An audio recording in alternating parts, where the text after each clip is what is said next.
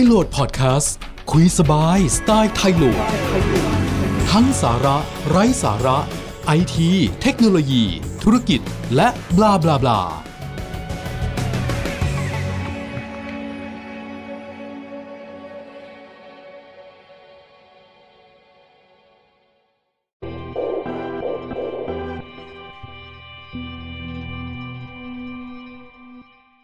episode นี้จะพูดถึงเรื่องเกี่ยวกับเซิร์ฟเวอร์ครับ เซิร์ฟเวอร์อ่าหลาย ๆ ท่านอาจจะยังรู้สึกว่าเซิร์ฟเวอร์เนี่ยเป็นเรื่องไกลตัวใช่ไหมครับ เป็นเรื่องที่ไกลตัวเราเกินไปแล้วเซิร์ฟเวอร์ยังต้องแพง เซิร์ฟเวอร์ต้องแพง เซิร์ฟเวอร์ต้องอยู่ห้องแอร์อ่า เซิร์ฟเวอร์ต้องอยู่ห้องแอร์ เซิร์ฟเวอร์ต้องอยู่ในห้องที่มิดชิด โดยหลักการแล้วก็ยังเป็นจริงอยู่ครับนะครับไอ้คำว่าเซิร์ฟเวอร์อยู่ห้องแอร์ 24 ชั่วโมง ไม่ปิดเลย ก็ยังเป็นจริงอยู่สำหรับเซิร์ฟเวอร์ที่มีขนาดใหญ่เซิร์ฟเวอร์ที่ต้องทำงานตลอดเวลาทำงานหนักอย่างเงี้ยก็ยังจำเป็นจะต้องอยู่ห้องแอร์จริงครับ เพราะว่าไม่ชอบฝุ่นครับ แล้วก็ตัวเซิร์ฟเวอร์จริง ๆ แล้วราคาต้องแพงไหมเซิร์ฟเวอร์ดีๆ ก็แพงครับ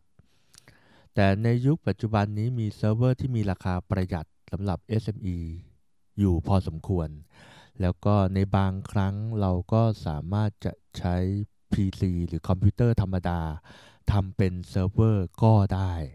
อืมไม่จำเป็นต้องใช้ฮาร์ดแวร์ของความเป็นเซิร์ฟเวอร์ซะทีเดียวนะครับ ในแง่ของคำว่าเซิร์ฟเวอร์จริง ๆ แล้วหลาย ๆ ท่านอาจจะรู้สึกว่ามันเอ่อมัน มันน่าจะยุ่งยาก ซึ่งจริง ๆ แล้วในยุคปัจจุบันนี้ง่ายขึ้นเยอะนะครับเซิร์ฟเวอร์คำว่าเซิร์ฟเวอร์เนี่ยมันมีหลายบริบท ในแง่ของฮาร์ดแวร์หรือในแง่ของหน้าที่ ถ้าเรามองในแง่ของหน้าที่หน้าที่ของเซิร์ฟเวอร์วิธีคิดมันก็จะเป็นอีกแบบหนึ่งคำว่าหน้าที่ของเซิร์ฟเวอร์คือเป็นเซิร์ฟเวอร์ที่ทำหน้าที่อะไร อย่างเช่นเซิร์ฟเวอร์ที่ทำหน้าที่เก็บไฟล์เขาเรียกว่าไฟล์เซิร์ฟเวอร์ นะครับ นี่คือมองจากฟังก์ชันการทำงานของมัน เรียกว่าไฟล์เซิร์ฟเวอร์ซึ่งถ้ามองในแง่ของการฟังก์ชันการทำงานเนี่ยไฟล์เซิร์ฟเวอร์สำหรับองค์กรขนาดเล็กขนาดกลางคนที่คนใช้งานตั้งแต่ 2 คนถึง 10 คน 20 คน ไฟล์เซิร์ฟเวอร์ขนาดเล็กก็สามารถทำงานได้ โดยใช้คอมพิวเตอร์ธรรมดาตั้ง แล้วก็แชร์ไฟล์กันก็ได้นะครับก็เพราะฉะนั้นเนี่ยวันนี้เราจะพูดถึงในเรื่องของตัวไฟล์เซิร์ฟเวอร์ตัวเซิร์ฟเวอร์ในแง่มุมของฟังก์ชันการใช้งาน หรือการทำงานของมันหน้าที่การทำงานของมันแล้วกันนะครับเซิร์ฟเวอร์จริง ๆ มีหลายชนิดครับนะครับถ้าเรามองในแง่ของการทำงานนะครับ แต่ถ้าเรามองในแง่ของเซิร์ฟเวอร์ที่เป็นฮาร์ดแวร์ ฮาร์ดแวร์หรืออความหมายของเซิร์ฟเวอร์ที่เป็นฮาร์ดแวร์นั้นคืออะไร ถ้าแปลเป็นภาษาบ้านๆเลยก็คือว่าเป็นเซิร์ฟเวอร์ที่มีเป็นคอมพิวเตอร์ที่มีประสิทธิภาพสูง สามารถเปิดทำงานได้ตลอดเวลา สามารถทำงานหนักได้ตลอดเวลา นี่คือความหมายเซิร์ฟเวอร์แบบแบบเป็นภาษามนุษย์ทั่วไป นะครับ เพราะฉะนั้นเนี่ยฮาร์ดแวร์หรือเครื่องคอมพิวเตอร์ที่สามารถทำงานได้ตลอดเวลา ก็เพราะฉะนั้นเครื่องคอมพิวเตอร์ที่สามารถทำงานได้ตลอดเวลานั้นเนี่ยจะต้องมีสเปคเครื่องที่ค่อนข้างจะสูง มีการระบายความร้อนที่ดี มีระบบ power supply หรือระบบระบบตัวไฟ มีการจัดการระบบไฟที่ดีมาก ๆ เพื่อจะได้จ่ายไฟที่ smooth สำหรับเครื่องคอมพิวเตอร์ที่มีประสิทธิภาพสูง แล้วก็ทำงานได้ตลอดเวลา ตัวฮาร์ดดิสก์หรือตัวอุปกรณ์ที่ใช้เก็บข้อมูลก็ต้องออกแบบมาสำหรับที่จะทำงานได้เยอะทำงานได้หนักๆทำงานได้มาก อันเนี้ยก็จะเป็นชนิดของตัวฮาร์ดดิสก์ที่ใช้สำหรับเซิร์ฟเวอร์แต่ละอย่างก็ไม่เหมือนกันนะเซิร์ฟฮาร์ดดิสก์สำหรับเซิร์ฟเวอร์เนี่ยก็จะมีประสิทธิภาพที่สูงกว่า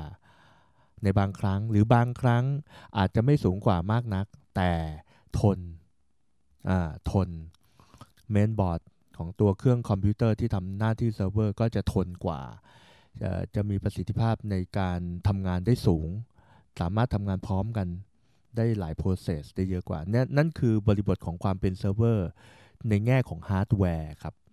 แต่ถ้าเป็นเซิร์ฟเวอร์ในแง่ของตัวซอฟต์แวร์ที่ผมอยากจะ เอ้ยไม่ใช่ตัวซอฟต์แวร์ตัวหน้าที่การทำงานของมันนะครับ ซึ่งมีเยอะมากครับเซิร์ฟเวอร์ทำอะไรได้บ้างนะครับ สำหรับในธุรกิจขนาดกลางขนาดย่อม ก็จะแนะนำเซิร์ฟเวอร์ที่ควรจะเริ่มมีสำหรับถ้าอยากจะเริ่มมีเซิร์ฟเวอร์เลยตัวแรกเลยเนี่ยสำหรับในองค์กรของท่านหรือในบ้านเองก็เริ่มมีกันบ้างแล้วเขาเรียกว่า file server นะครับ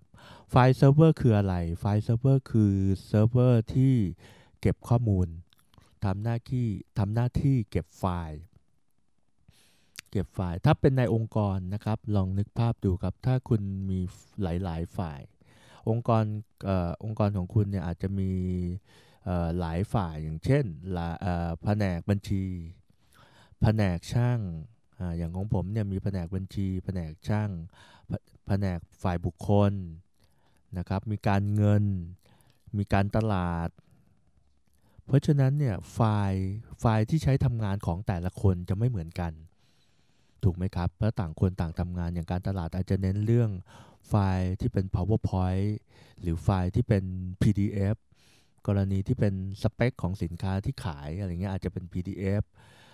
หรือถ้าเป็นฝ่ายบัญชีก็อาจจะเป็นไฟล์ ถ้าเป็นองค์กรเล็ก ๆ อาจจะเริ่มจาก Excel หรือเป็นโปรแกรมบัญชีที่มี database อยู่ ก็จะต้องทำงานต้องมีการ backup ข้อมูลอะไรเกี่ยวกับ database เกี่ยวกับโปรแกรมบัญชี ฝ่ายบัญชีก็จะมีไฟล์งานของเขาอีกชนิดหนึ่ง บางอย่างอาจจะเป็น text file ที่มีการ Export จากไฟล์โปรแกรมบัญชีออกมา เพื่อจะมาทำ report หรือโปรแกรมไฟล์ Excel ไฟล์ Word อะไรทั้งหลายแหล่เนี่ยรูปแบบการทำงานของแต่ละแผนกไม่เหมือนกัน และแน่นอนครับ ไฟล์ของแผนกบัญชีควรจะเป็นความลับ ไม่ควรจะให้แผนกอื่นได้เห็น หรือเข้าถึงได้ถูกไหมครับ นี่แหละหน้าที่ของ file server นะครับ เอ๊ะ หลายคนถาม อ้าว แล้วทุกวันนี้ถ้าต่างคนต่างทำงานอยู่แล้ว แล้วอยู่ไฟล์อยู่คนละเครื่อง อยู่คอมพิวเตอร์คนละเครื่องอยู่แล้วนี่ มันก็ทำงานได้อยู่แล้วนี่ใช่ไหม ใช่ ถูกต้องครับ แต่ถ้าสมมติว่าคุณเป็นเจ้านาย แล้วคุณอยากจะขอไฟล์จากฝ่ายบัญชี คุณต้อง โทรศัพท์เรียกให้เขา Copy ใส่ external hard disk ใส่ thumb drive หรือส่งมาให้คุณ หรือส่งอีเมลมาให้คุณ คุณถึงจะเปิดดูได้ถูกไหมครับ แต่บางครั้งเนี่ยถ้าเกิดเราเราในองค์กรของเรามีระบบเน็ตเวิร์กอยู่แล้ว มีเน็ตเวิร์กมีการเชื่อมสายแลนมีการเชื่อมแลนกันเรียบร้อยแล้วเนี่ยบางทีโอเคอะเจ้านายอาจจะดึงไฟล์จากเครื่องฝ่ายบัญชีได้เลยก็จบ แต่ว่า การที่ไม่มีเซิร์ฟเวอร์ข้อเสียของมันก็คือว่าเวลาถ้าเครื่องคอมพิวเตอร์ของฝ่ายบัญชีเกิดเป็นอะไรไป อืม โดนไวรัสกิน โดนเสีย ฟ้าผ่า ฟ้าลง เกิดอะไรขึ้นกับ ไฟล์หายเลยถูกไหมครับ โอเค วิธีป้องกันไฟล์หายสำหรับแต่ละฝ่ายแต่ละคนคือการ backup นั่นเอง แต่การ backup อะ การสำรองข้อมูลเนี่ยต้องมีวินัยสูงมาก ๆ ต้องบางบางที่บังคับว่าต้องทำการ backup ทุกวัน ถูกไหมครับ ซึ่งเออพอไฟล์มันกระจัดกระจายกันอยู่ครับ ไฟล์บัญชีอยู่ฝ่ายหนึ่งแต่ฝ่ายบัญชีเนี่ยเขาก็จะแชร์ร่วมกันนะก็ว่ากันไปใน Windows มันแชร์ไฟล์กันได้แชร์โฟลเดอร์กันได้อยู่แล้วถูกไหมครับ แชร์กันไป ฝ่ายบัญชีแชร์กันไป ฝ่าย marketing แชร์กันไป มันกระจัดกระจายอยู่ พอมันกระจัดกระจายอยู่ เราไม่สามารถรู้ได้ว่า backup แต่ละคน backup หรือเปล่า แล้ว backup อย่างไง ฝ่ายช่างก็มี ฝ่ายการตลาดก็มี ฝ่ายบุคคลก็จะมีข้อมูลเงินเดือนของแต่ละคน ไม่ควรจะเปิดเผย ไม่ควรจะแชร์ ถูกไหมครับ การมี file server เนี่ย คือทุกคนเอาไฟล์มารวมอยู่ในคอมพิวเตอร์ที่เป็นเซิร์ฟเวอร์ตรงกลาง และแอดมินแอดมินหรือคนที่ดูแลเครื่องคอมพิวเตอร์เครื่องนั้นเนี่ยจะต้องทำการ backup รวม มันจะง่ายกว่าที่กระจายกันไป backup ถูกไหมนี่คือข้อดีของการมี file server อีกอย่างหนึ่งการมี file server เนี่ยมันจะดีตรงที่ว่าในเรื่องของซอฟต์แวร์ที่ใช้ในการจัดการครับ ในการจัดการในการแบ่งมีการบังคับว่าคนที่จะเข้าไปถึงโฟลเดอร์นี้จะต้องเป็น user ที่ระบุไว้เท่านั้น หรือเป็น user ที่มีกลุ่มอออยู่ในกลุ่มที่กำหนดไว้เท่านั้น สามารถสามารถกระจาย กระจายเขาเรียกว่า set permission หรือ set ความสำคัญได้ set permission หรือสิทธิ์ในการเข้าถึงได้นะครับ อย่างเช่นโฟลเดอร์ที่1เนี้ยฝ่ายบัญชีเข้าได้ แล้วก็ VIP บางท่านเข้าได้ VIP บางท่านอาจจะเข้าไม่ได้ในฝ่ายในฝ่ายบัญชีถูกไหมครับ เพราะฉะนั้นเนี่ยถ้าเราเทำการทำบังคับให้ฝ่ายบัญชีทำงานในเซิร์ฟเวอร์เลย แล้วก็ทุกเย็นฝ่าย IT ก็จะทำงาน backup ข้อมูลให้ทั้งหมดนะครับ สามารถกำหนดได้เลยว่าแต่ละโฟลเดอร์เนี่ยบางฝ่ายเข้าได้ บางฝ่ายสามารถเข้าถึงได้ แต่แก้ไขไม่ได้ ลบไม่ได้ แต่เข้าไปดูได้ลักษณะงานของแต่ละแผนกก็ไม่เหมือนกันถูกไหมครับ อย่างเช่นฝ่ายขาย ฝ่ายขายเนี่ยเวลาไปขายงานไปไปขายงานมาแล้วเนี่ยอาจจะต้องเอา PO ลูกค้ารับ PO ลูกค้ามา แต่ PO ลูกค้าตรงนั้นเนี่ยมันมีเรื่องตัวเลขอยู่ก็จะอาจจะต้องส่งให้อาจจะให้สิทธิ์ของฝ่ายบัญชีสามารถเห็นไฟล์ PO ของลูกค้าได้ แต่ก็ต้องเอ่อมันมันมีราคาอยู่ฝ่ายบัญชีรู้ไม่เป็นไร เพราะจะต้องอาจจะต้องไปส่งต่อไปยังฝ่ายจัดซื้อ เพื่อจะจัดซื้อสินค้าถูกไหมครับ เพราะฉะนั้นมันต้องมีการแชร์ไฟล์แชร์โฟลเดอร์นี้ แบ่งโฟลเดอร์ย่อยๆ ได้อีก ก็สามารถทำงานทำให้การทำงานของเราเป็นระเบียบมากยิ่งขึ้นกับ file server สำหรับองค์กรขนาดเล็กมากๆเนี่ยการจะทำ file server เนี่ย เอ่ออาจจะใช้ Windows Server เบื้องต้นก็อาจจะพอได้ แต่ถ้าจะให้แนะนำอีกทีมันจะมีเซิร์ฟเวอร์ชนิดหนึ่งครับ เขาเรียกว่า NAS NAS นะครับ NAS NAS Server นะครับ ตัว NAS Server ตัวนี้มันจะเป็นกล่องครับ เป็นกล่องแล้วก็ออกแบบมาสำหรับให้ใส่ฮาร์ดดิสก์ก์ได้ 2 ลูกบ้าง 4 ลูกบ้าง 8 ลูกบ้างหรือ 5 ลูกบ้าง แล้วแต่แล้วแต่สเปค แล้วแต่ขนาดนะครับ ก็วิธีการใช้มันก็ไม่ยากครับ ซื้อตัวกล่องมันมา แล้วก็ซื้อฮาร์ดดิสใส่เข้าไปครับฮาร์ดดิสก์ที่ใส่เข้าไปในกล่องมักจะแนะนำให้เป็นฮาร์ดดิสก์รุ่นเดียวกันนะครับ อย่างเช่นเราอาจจะต้องคำนวณดูก่อนว่าภายในออฟฟิศของเราเนี่ย แต่ละแผนกเนี่ยใช้ไฟล์รวมแล้วทั้งหมดมีขนาดเท่าไหร่ เราถึงจะซื้อ NAS server ได้ถูกต้องนะครับ เช่นถ้าฝ่ายบัญชีเราต้องรวมๆกันแล้วเผื่อเผื่อการเจริญเติบโตของข้อมูลด้วยว่า อนาคตภายใน 3 ปี 5 ปีเนี้ยไฟล์เนี้ยเขาน่าจะโตไปถึงไหน อืมสมมติตอนเนี้ยใช้ไฟล์อยู่1เทราไบต์1,000 จิก เอ่อหนึ่งพันจิกที่ว่านี้ไฟล์นี้เขาเก็บมาเป็นระยะเวลาประมาณ 5 ปี เพราะฉะนั้นอีก 5 ปีข้างหน้าถ้าคิดแบบบัญญัติไตรยางศ์ง่ายๆ ไม่มีอะไรเซอร์ไพรส์ก็อีก 5 ปีข้างหน้าไฟล์ก็อาจจะต้องใช้ถึงอีก1เทราไบต์เป็น2เทราไบต์แต่ตัวเนี้ยมันไม่มีสูตรตายตัวแน่นอน เพราะบางเพราะในการเจริญเติบโตของข้อมูลเนี่ยไฟล์รูปหรือไฟล์งานเนี่ยมันจะมีขนาดใหญ่ขึ้นเรื่อยๆ อยู่แล้วต่อหนึ่งไฟล์ ไม่ว่าจะเป็นไฟล์ Excel ไฟล์ Word ไฟล์ PowerPoint ไฟล์อะไรก็แล้วแต่ พอเป็นเวอร์ชันใหม่เรื่อยๆเนี่ยไฟล์มันก็จะกินพื้นที่เยอะขึ้นเรื่อยๆครับนี่แหละครับก็เพราะฉะนั้นต้องคำนวณไว้ก่อน ลองคำนวณดูคร่าวๆนะครับแล้วก็เผื่อไปเผื่อเพราะฉะนั้นเนี่ยเราก็สมมุติว่าเราซื้อเอเราต้องใช้พื้นที่ประมาณ 10 10เทราไบต์สมมุติ 10เทราไบต์ คำนวณแล้วอีก 3 ปีตัวองค์กรเราจะต้องมีข้อมูลประมาณ 10เทราไบต์เอ่อ10เทราไบต์เนี่ยเราเอ่อเราก็ต้องมานั่งดูว่าเอเราจะใช้ตัว NAS server แบบสำหรับใส่ฮาร์ดดิสได้กี่ตัวเอ่อซึ่งปกติตอนนี้ฮาร์ดดิสก์ผมไม่แน่ใจว่ามีสำหรับเอ่อแนะนำด้วยโทษทีตัว NAS server เนี่ยมันจะมีฮาร์ดดิสก์ที่ออกแบบมาสำหรับ เซิร์ฟเวอร์ชนิด NAS server ด้วยเหมือนกัน ราคาอาจจะสูงกว่าฮาร์ดดิสก์ทั่วไป ไม่แนะนำให้ใช้ฮาร์ดดิสก์ที่เป็น PC ธรรมดา มันจะเป็นฮาร์ดดิสก์สำหรับเซิร์ฟเวอร์ที่เป็น NAS โดยเฉพาะ ซึ่งมีการออกแบบให้มีการเขียนข้อมูลอออ่านข้อมูลได้รวดเร็วหน่อยนะครับ ก็ลองดูสมมุติว่า 10 เทราไบต์เราคาดการณ์ว่าใช้ 10 เทราไบต์เพราะฉะนั้นเราอาจจะใช้ ตัว NAS server ที่ใส่ได้ 4 ช่อง 4 ช่อง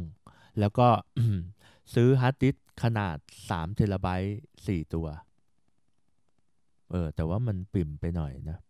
ถ้าปริ่มไปหน่อยอาจจะซื้อฮาร์ดดิสก์ที่มีขนาด4เทราไบต์4ตัว รวมแล้วเป็น 16เทราไบต์16 เทราไบต์บางทีมันมีการทำ RAID เดี๋ยวไว้แตกรายละเอียดให้ฟังอีกที มีการทำ RAID มันอาจจะหายไป 1 ก็เหลือแค่ 12 เทราไบต์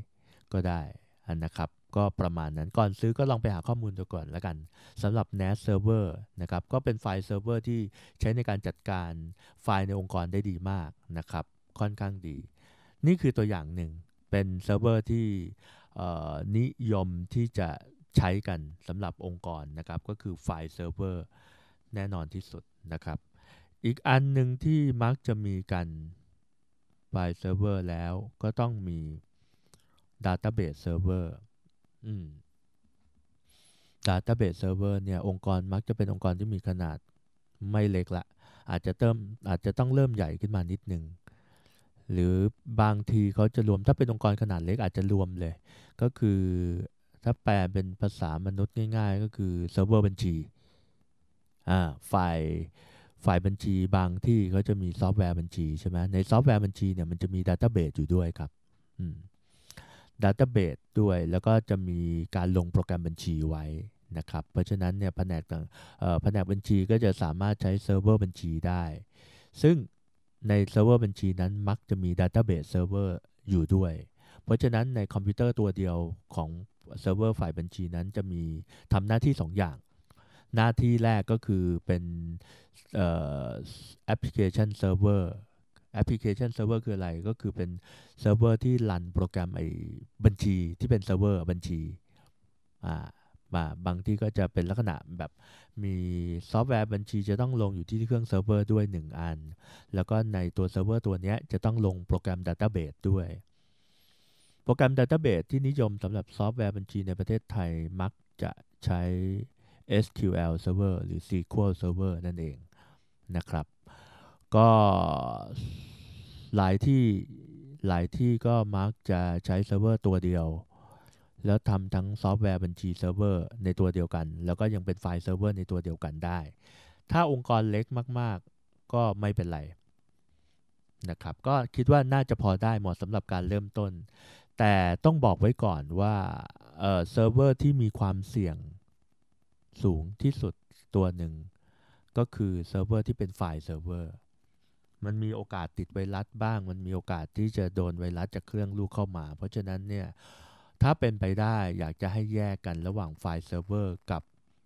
โปรแกรมบัญชีเซิร์ฟเวอร์โปรแกรมบัญชี หรือเซิร์ฟเวอร์ระบบ ERP อะไรก็แล้วแต่ที่เป็น Database Server เพราะว่าถ้าเกิดมันเป็นอะไรไป มันเกิดขึ้นได้ครับ ต่อให้เรา backup แต่มันก็เสียเวลา โดยปกติแล้วก็จะให้แยกครับนะครับตัวไฟล์เซิร์ฟเวอร์เนี่ยมีความเสี่ยงสูงมาก หลาย ๆ องค์กรผมก็มักจะแนะนำให้ใช้เซิร์ฟเวอร์ไฟล์เซิร์ฟเวอร์ต่างหากตัวหนึ่ง แล้วก็เซิร์ฟเวอร์ที่เป็นฝ่ายบัญชี ซึ่งจะมี Database แล้วก็มีซอฟต์แวร์บัญชีอยู่ข้างในตัวนั้น อีกอีกตัวหนึ่ง ก็เขาเรียกว่าไฟล์เป็น Database Server นะครับ ก็ Database Server อย่างที่บอกไปแล้วเป็น SQL Server ก็ก็ทุกวันนี้น่าจะยังมีอยู่เป็น SQL Server ที่เป็นเวอร์ชัน Express นะครับ ก็ขนาดเล็ก ซอฟต์แวร์ขนาดเล็กก็ยังใช้อยู่ แต่ถ้าเป็นขนาดใหญ่ก็ต้องซื้อลิขสิทธิ์ตัว SQL Server ก็คิดตามจำนวน User ที่ใช้หรือเครื่องที่ใช้ด้วยเหมือนกันนะครับ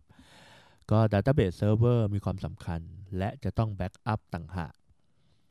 อย่างจะต้อง backup แยกต่างหากนะครับ โดยปกติแล้ว Database Server จะต้องออมันจะมีวิธีการ backup ของแต่ละ Database ไม่เหมือนกัน แต่หลักการเดียวกันหมด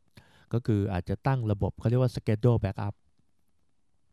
Schedule Backup เนี่ยก็คืออาจจะ backup ทุกๆ5ทุกๆวันทุกๆวัน ทุกๆวันตอน Database สมมติว่าเราถ้าเราไม่ได้ทำงานทั้งวันทั้งคืน ส่วนใหญ่เขาก็จะมา backup ตัวซอฟต์แวร์บัญชีหรือ Database เนี่ยอาจจะประมาณห้าทุ่มสี่ทุ่มห้าทุ่มตีหนึ่งตีสองแล้วตีสามอะไรเงี้ยแล้วแต่ขึ้นอยู่กับแต่ละองค์กรนะครับ มันก็ต้องมีการ backup แล้วก็มักจะเราหลาย ๆ ที่ก็จะชอบให้ backup พร้อม ๆ กัน ดึก ๆ พร้อม ๆ กันในกรณีที่เป็นหน่วยงานที่ไม่ได้ทำงาน 24 ชั่วโมงนะครับ ก็ดึกๆอาจจะให้ backup ไฟล์เซิร์ฟเวอร์ด้วยตอน4ทุ่ม แล้วก็ Database Server ให้ backup ตอน5ทุ่มอะไรอย่างเงี้ย ซึ่งก็ก็ก็แล้วแต่แต่ละคน เพราะมันขึ้นอยู่กับไฟล์อัปเดตสุดท้ายของวันนั้นเนี่ย มันคือตอนกี่โมงของแต่ละที่ ถ้าเป็น Office Hour ปกติเลิก6โมงเย็น ก็อาจจะเริ่ม back แต่ว่าคนมันยังทำงานติดพันกันอยู่ กว่าจะเลิกจริงๆ หมดออฟฟิศจริง ๆ อาจจะ2ทุ่ม แล้วก็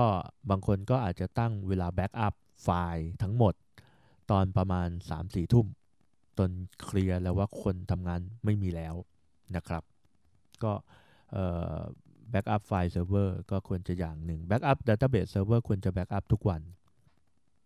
ถ้าซอฟต์แวร์บัญชีเราต้องคีย์ทุกวันนะครับ เพราะมันมีความสำคัญ มันมีการออกเอกสารที่เกี่ยวข้องกับการได้เงินได้ทองสำคัญมาก เพราะฉะนั้นต้องระวังนะครับ บางที่ก็จะมีเซิร์ฟเวอร์อีกตัวหนึ่งอืมเป็นเซิร์ฟเวอร์ที่ที่ที่ทำหน้าที่ในเรื่องของตัว HR ก็คือเรื่องเกี่ยวกับตัว finger finger scan อะไรทั้งหลายหรือ access control บางที่ก็จะมีเซิร์ฟเวอร์อีกตัวหนึ่งขึ้นมานะครับ เพื่อเก็บ แต่โดยปกติแล้วถ้าเป็นพวก finger scan หรืออะไรพวกนี้ส่วนใหญ่มันจะ ถ้าเป็นรุ่นใหญ่ๆ ตัว finger scan เนี่ยมันจะเก็บที่เซิร์ฟเวอร์ เก็บข้อมูลการเข้าออกของพนักงานนะครับ แต่ว่าถ้าเป็นรุ่นกลางๆ หรือเล็ก ๆ บางทีมันก็จะเก็บที่ตัวตัว finger fingerprint finger scan นั่นแหละ แล้วเราก็เอาซอฟต์แวร์ไปดึงมาเฉยๆ ไปดึงมาเฉยๆ อาจจะไม่ต้องใช้เซิร์ฟเวอร์ก็ได้ในบางในบางเคส แต่ที่ผมเคยทำคือเรื่อง access control มันจะมีการทำ database ทำในการเข้าเข้าออกออกเพราะมันทำงานตลอดเวลาบางที่นะครับ ก็จะใช้ตัวคอมพิวเตอร์ตัวหนึ่งทำเป็นตัว Access Control Server ด้วยนะครับเซิร์ฟเวอร์อีกชนิดหนึ่งที่ที่มักจะมีหลายๆออฟฟิศก็จะมีกัน ตามฟังก์ชันงานก็จะเรียกว่าเซิร์ฟเวอร์ CCTV หรือเซิร์ฟเวอร์กล้องวงจรปิด เซิร์ฟเวอร์กล้องวงจรปิดเนี่ยส่วนใหญ่เขาจะเรียกว่า DVR DVR นะครับ หรือถ้าเป็นระบบ network เป็นรุ่นสมัยใหม่หน่อยจะเรียก NVR นะครับ ก็คือกล้องทุกตัวจะเดินสายกล้องวงจรปิดทุกตัวในออฟฟิศจะเดินสายแล้วจิ้มเข้ากับตัวตัวเนี้ย อาจจะเป็นคอมพิวเตอร์ตัวหนึ่งหรือว่าจะเป็นเอ่อจะเป็นกล่องที่เสียบสายตัวกล้องวงจรปิดไว้นะครับ ตัวนี้มีปัญหาบ่อยที่สุดครับ เพราะว่าเราจะได้ยินข่าวเสมอเลยว่าเเวลาเกิดเหตุอะไรเนี่ยไอ้กล้องอะ่ะเเขาจะพูดรวมๆว่ากล้องวงจรปิดเสีย แต่ส่วนใหญ่กล้องไม่ค่อยเสียหรอก แต่ตัวบันทึกมักจะเสียมักจะมีปัญหานะครับต้อง backup ไหม บางที่ซีเรียสก็ต้อง backup ครับ วิธีการ backup เนี่ยมันก็จะมีวิธีการในการใช้ซอฟต์แวร์ของแต่ละตัว แต่แต่ละเจ้าก็จะไม่เหมือนกัน แต่ว่าการทำการทำไอตัวเซิร์ฟเวอร์กล้องวงจรปิดเนี่ยมันจะมีประเด็นอยู่นิดนึงตรงที่ว่าหลาย ๆ ที่มันจะเป็นกล่องกล่องมาจากโรงงานเลย กล่องมาจากโรงงานเสร็จแล้วก็จะซื้อฮาร์ดดิสก์ใส่เข้าไปใช่ไหมอ่าแล้วก็เซตค่าว่าไป บางวิธีการเซตค่าของกล้องวงจรปิดหลาย ๆ ที่ถ้าจะให้แนะนำบางที่ก็จะแนะนำให้บันทึกเมื่อมีการเปลี่ยนแปลงของภาพ หรือเขาเรียกว่า motion detect บันทึกเมื่อมีการเปลี่ยนแปลงของภาพ แปลว่า แปลว่า ถ้าจุดจุดนั้นเนี่ยเป็นจุดที่นิ่ง ๆ ไม่มีความเคลื่อนไหวอะไรเกิดขึ้นมันจะไม่บันทึก อืม การเซตแบบนี้มันมีทั้งข้อดีและข้อเสียเหมือนกัน ข้อดีของมันคือประหยัดพื้นที่และทำให้เซิร์ฟเวอร์ไม่ต้องทำงานหนักมาก ถูกไหมครับ เซิร์ฟเวอร์ไม่ต้องทำงานหนักมาก เพราะว่าไม่ไม่ต้องมานั่งบันทึกทุกตัวตลอดเวลาอะไรเงี้ย ไม่ต้องเขียนลงฮาร์ดดิสก์ตลอดเวลา ข้อดีของมันคืออันนี้ แต่ข้อเสียบางทีมันหลุดเหมือนกัน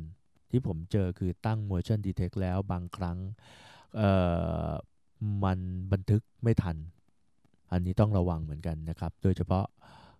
กล้องที่ราคาประหยัดหน่อย กล้องจรปิดแบบสี่ตัวไม่ถึงหมื่นไม่กี่พันอะไรอย่างเงี้ยอันเนี้ยต้องระวังนิดหนึ่งนะครับ ก็อีกอันหนึงถ้าจะแนะนำก็คือไอตัว CCTV server หรือกล้องวงจรปิดเนี่ยจะแนะนำให้ซื้อฮาร์ดดิสก์ที่ออกแบบมาสำหรับ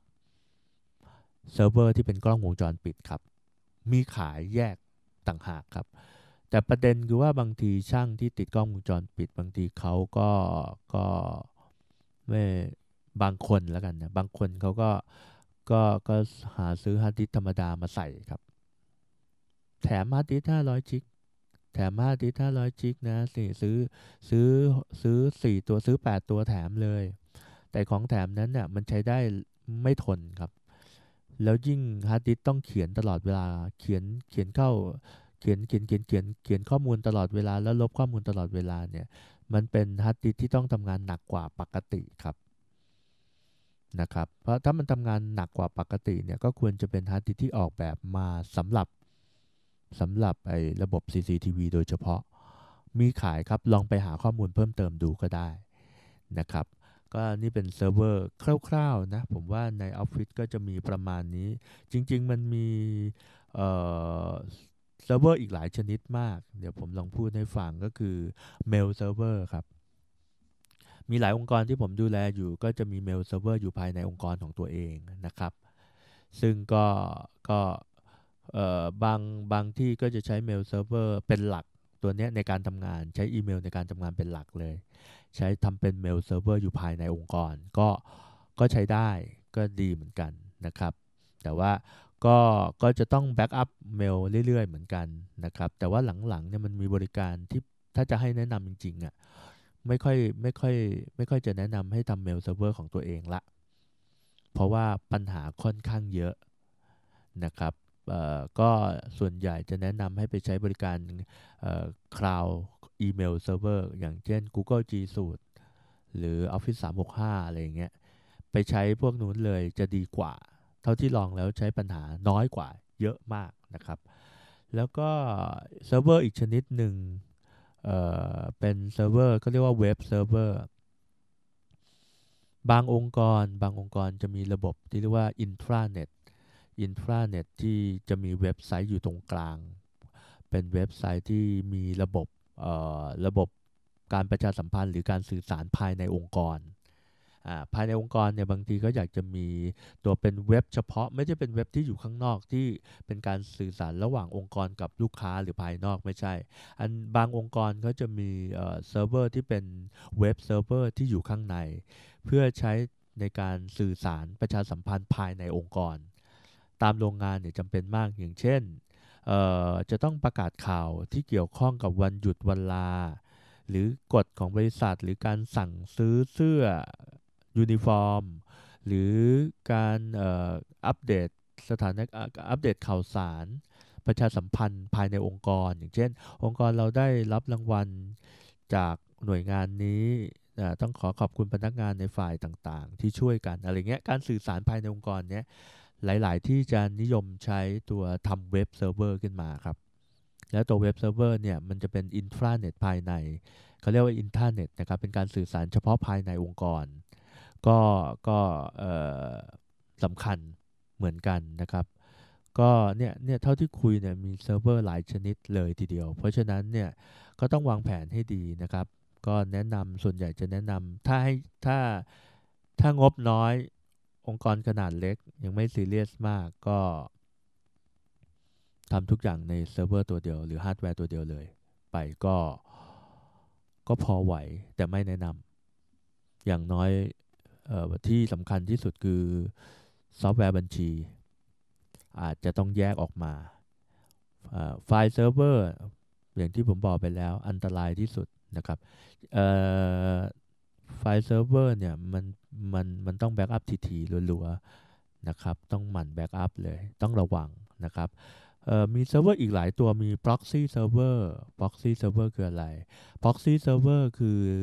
เป็นเซิร์ฟเวอร์ที่ใช้ในการเก็บ ตัวเว็บไซต์ของคนในหน่วยองค์กรเรา คนในระบบ network เราเนี่ย เวลาที่เขาไปเว็บไซต์ไหนกันบ่อยๆ มันจะทำการเก็บไว้ครับ มันจะเก็บไว้อยู่ในเซิร์ฟเวอร์ตัวเนี้ย proxy server นะครับ เสร็จแล้วมันยังไง เสร็จแล้วเวลาใครไปเว็บเนี้ยเว็บเดียวกันเนี่ยสมมติไปเว็บ thailand.com ทุกคนไปหมดเนี่ย มันถ้าไม่มี proxy server เนี่ย มันไอตัวอินเทอร์เน็ตทุกคนจะต้องวิ่งไปที่เอาที่นั่นแล้วดูดกลับมา มาดูข้อมูลถูกไหมครับ แต่พอมี proxy server มันจะเป็นตัวเก็บไว้ตรงกลาง ถ้าใครเข้าเว็บ thailand.com มันก็จะโหลดจากเซิร์ฟเวอร์ภายใน ซึ่งจะทำให้เข้าเว็บได้เร็วขึ้น เดิมทีส่วนใหญ่ก็จะทำหน้าที่เขาเรียกว่า proxy server มักจะทำหน้าที่นี้ แต่บางหน่วยงานก็ประยุกต์ใช้ proxy server ตัวนี้ในการกำหนดสิทธิ์สำหรับบางคนที่เข้าอินเทอร์เน็ตได้ บางคนเข้าอินเทอร์เน็ตไม่ได้ หรือเป็นการบล็อก ไม่ให้บางคนดู YouTube ได้ บางคนเล่น Facebook ไม่ได้ ซึ่งบางแผนกอาจจะต้องระมัดระวังในการใช้อินเทอร์เน็ตนะครับ ก็อาจจะใช้ได้แค่ Line เพื่อใช้ในการทำงานแต่ Facebook กับ YouTube บางบางบางคนบอกว่าหน่วยงานฉันต้องใช้ YouTube แต่พอใช้ YouTube จริงๆอินเทอร์เน็ตที่ในองค์กรเราซื้อมาเพื่อให้คุณดู YouTube พร้อมกัน 20 คนแล้วช้าเนี่ย บางองค์กรเขาก็ต้องบล็อกเหมือนกันนะครับ ก็ก็เพราะฉะนั้นเนี่ยการบล็อกเนี่ยบางที่ก็ใช้ proxy server ที่ว่านี้ในการบล็อก แต่ถ้าจะให้บล็อกดีๆจริงๆมันจะมีอีกเซิร์ฟเวอร์อีกชนิดหนึ่งเขาเรียกว่า firewall นะครับ firewall ก็ใช้ในการป้องกันในการบล็อกเว็บทั้งจากข้างนอกเข้าข้างใน จากนอกออฟฟิศอินเทอร์เน็ตมาเนี่ยติด firewall ก่อนนะครับแล้วป้องกันไวรัสได้ด้วยนะครับ นี่ก็เป็นเซิร์ฟเวอร์ proxy server นี่ก็สำหรับองค์กรขนาดกลางขึ้นไป น่าจะต้องได้ใช้กันบ้างนะครับบางที่ใช้อย่างที่ผมบอกไปแล้วก็คือใช้ในการบล็อกอะไรบ้างบล็อกการเข้าถึงอินเทอร์เน็ตนะครับ นี่เป็นเกร็ดคร่าวๆครับ ในการใช้เซิร์ฟเวอร์ในการเตรียมแผนที่จะทำเซิร์ฟเวอร์ในองค์กร หรือในในบ้านในบ้านก็มีนะ ในบ้านก็ส่วนใหญ่จะใช้ file server file server นะครับ แต่หลังๆ เดี๋ยวนี้ file server แทบจะไม่ต้องละ